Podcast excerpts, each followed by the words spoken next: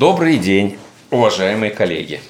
Сегодняшняя беседа посвящена э, венозным, хроническому венозному заболеванию вен нижних конечностей. Конкретно, что делать с пациентом с хроническим заболеванием вен нижних конечностей. Позвольте, я буду для краткости говорить заболевание вен нижних конечностей, ибо речь пойдет о э, хронической патологии. Итак, пошаговая инструкция – для тех, у кого нет времени прослушать э, всю нашу аудиобеседу, краткий алгоритм действий. Итак, шаг 1. Установление наличия заболевания. Это сбор жалоб, сбор анамнеза, осмотр, дифференциальная диагностика. После этого мы переходим к шагу 2. Определение нозологического варианта заболевания вен нижних конечностей.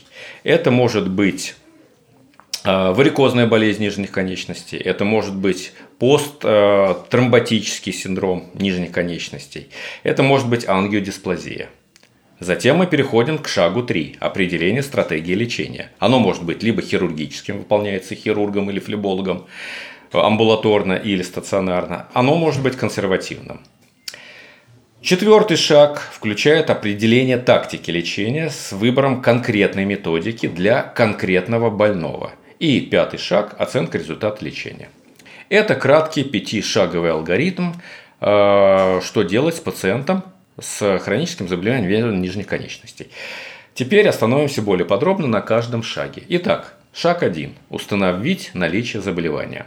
Несмотря на высокоинформативные инструментальные методы исследования, основой первичной диагностики есть и будет сбор, остается сбор жалоб и анамнеза. Какие проблемы чаще всего беспокоят наших пациентов? Субъективные симптомы, которые они испытывают наиболее часто, это тяжесть в ногах, в икрах, в частности, чувство распирания в голенях, боль в икроножных мышцах, она может быть неинтенсивной, ноющей, без четкой локализации, боль в области расширенных вен, тоже неинтенсивная, утомляемость ног, особенно к вечеру, снижение толерантности к статическим и динамическим нагрузкам. Реже обращают внимание пациенты на такие симптомы, как зуд, жжение, покалывание, ночные судороги и знаменитый синдром беспокойных ног. Объективные признаки хронического венозного заболевания.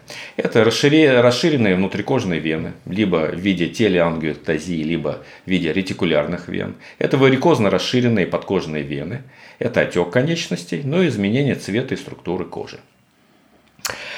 Клиническая картина хронического венозного заболевания может быть весьма вариабельна. От небольшого косметического дефекта, вызванного наличием патологических изменений э, вен, до выраженной симптоматики хронической венозной недостаточности с отечным и болевым синдромом, вплоть до трофических язв, которые причиняют больному тяжелые страдания.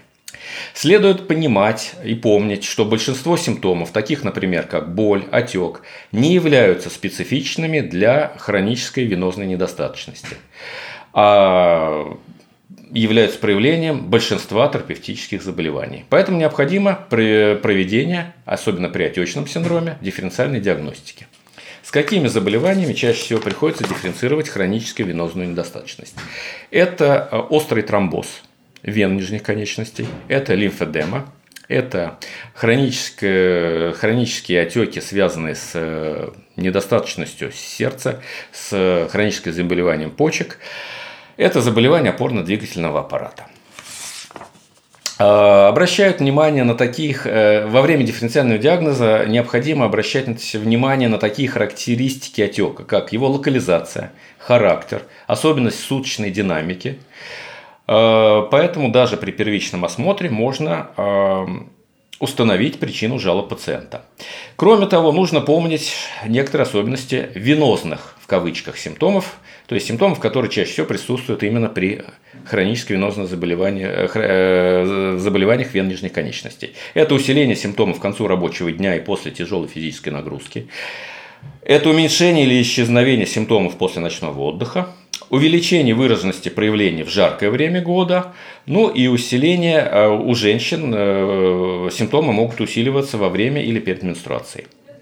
После установления наличия хронического венозного заболевания мы переходим к шагу 2. Мы определяем нозологический вариант хронического заболевания вен. В большинстве случаев э, на первичном приеме можно диагностировать нозологическую форму заболевания. Это вполне посильно э, флебологу поликлиники, хирургу поликлиники, также семейному врачу. Это крайне важно, это вопрос крайне важен для принятия дальнейшей тактики лечения – и э, назначение терапии. Для уточнения диагноза и все, пять минут уже. Угу. Для уточнения диагноза или при решении вопроса о необходимости дальнейшего хирургического вмешательства пациенту должно быть выполнено ультразвуковое исследование.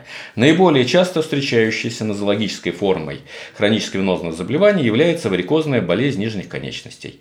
Посттромботическая болезнь развивается после ранее перенесенного тромбоза глубоких вен, ну и реже встречается врожденная ангиодисплазии. Эти группы пациентов требуют более пристального внимания, должны наблюдаться только у хирурга. Переходим к третьему шагу – определение стратегии лечения. После установления диагноза мы можем приступить к лечению. В общем, его можно разделить на две большие группы – хирургическое и консервативное. В российских и международных рекомендациях подчеркивается необходимость лечения пациента на всех стадиях заболевания, начиная с начальных проявлений с приоритетным использованием консервативной терапии. По данным исследователей, лишь в 10% случаев лечение может э, назначаться сразу хирургом и начинаться с хирургического вмешательства.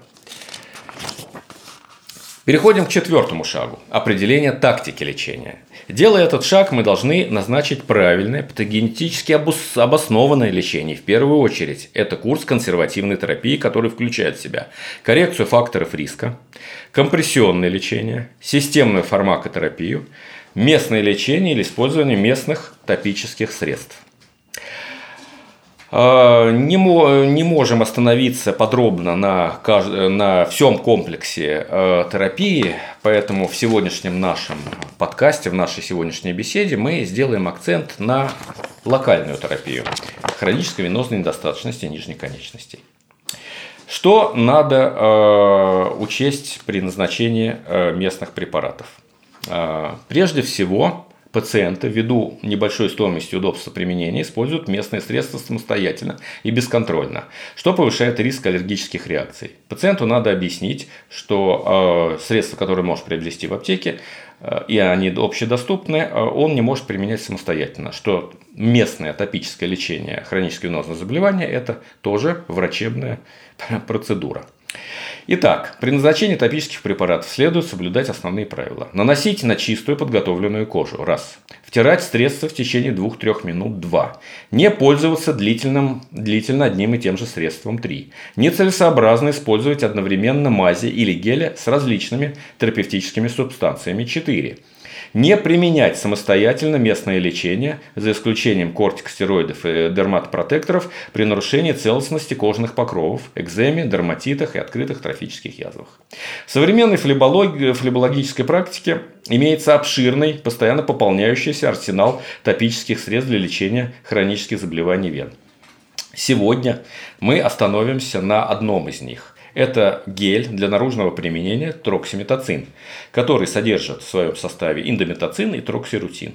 Наличие в составе индометацина говорит о противовоспалительном, обезболивающем и противоотечном действии, что снимает боль, уменьшает отек, сокращает время восстановления повреждения тканей.